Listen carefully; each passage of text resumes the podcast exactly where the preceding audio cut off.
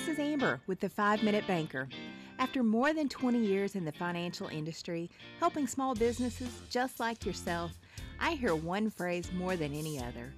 Amber, I barely have five minutes to even catch my breath, much less evaluate and understand the details of different banking products. So that's where I come in. I'm going to break down digital and banking products in five minutes or less.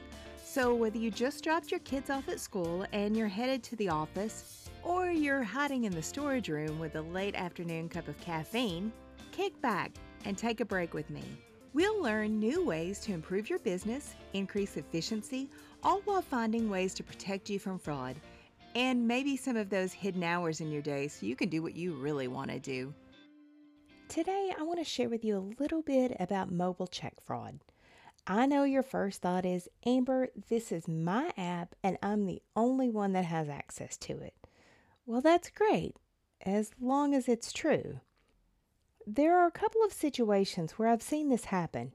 Remember that romance scam? When the boyfriend that had a bad situation and needs to cash a check, but maybe he doesn't have an account? He may ask you to help him out. Just let him deposit the funds into your account and you can send him the money by PayPal or Western Union. What could be the harm? You're not going to lose any money. As a matter of fact, there will be just enough deposited to cover the transfer that you're going to need to make from another program. That boyfriend may send you the check to deposit, or he may ask you for your information since he has the check. All he needs is your login and your password.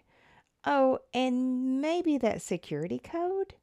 The first check may work just fine, but within the first three, they're going to start to get larger. And as they get larger, the timetable is going to speed up. And when that happens, the check's going to be returned and it's going to be returned to your account. It's fraud. On another occasion, I've heard of people working from home and receiving or receiving a rebate check for something they did online. The check will be emailed to the customer and they're instructed to take a picture of the check to deposit. Once the check is sent, there will be an overpayment and they'll ask you to return those funds. I've seen this happen where you can even see the mouse over the check. Believe me, that's fraud too.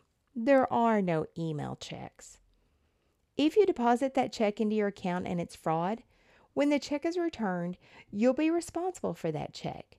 That means that if you deposited $1,000 into your account, the bank will take $1,000 out of your account when that check is returned.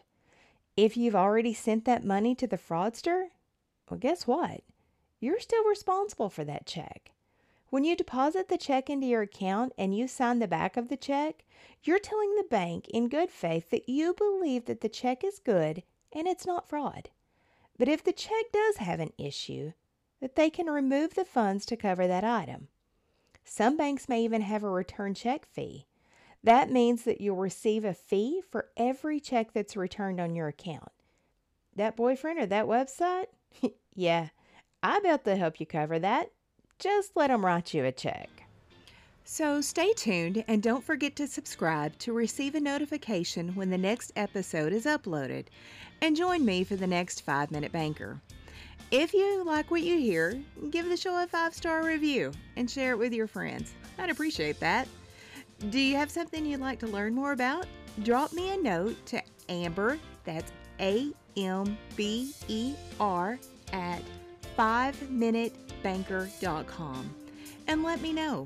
The views and the opinions voiced here do not reflect the opinion or policies of any employer or sponsor. All podcast transcripts are available at www.5minutebanker.com. Whatever you do, don't let the next five minutes pass you by.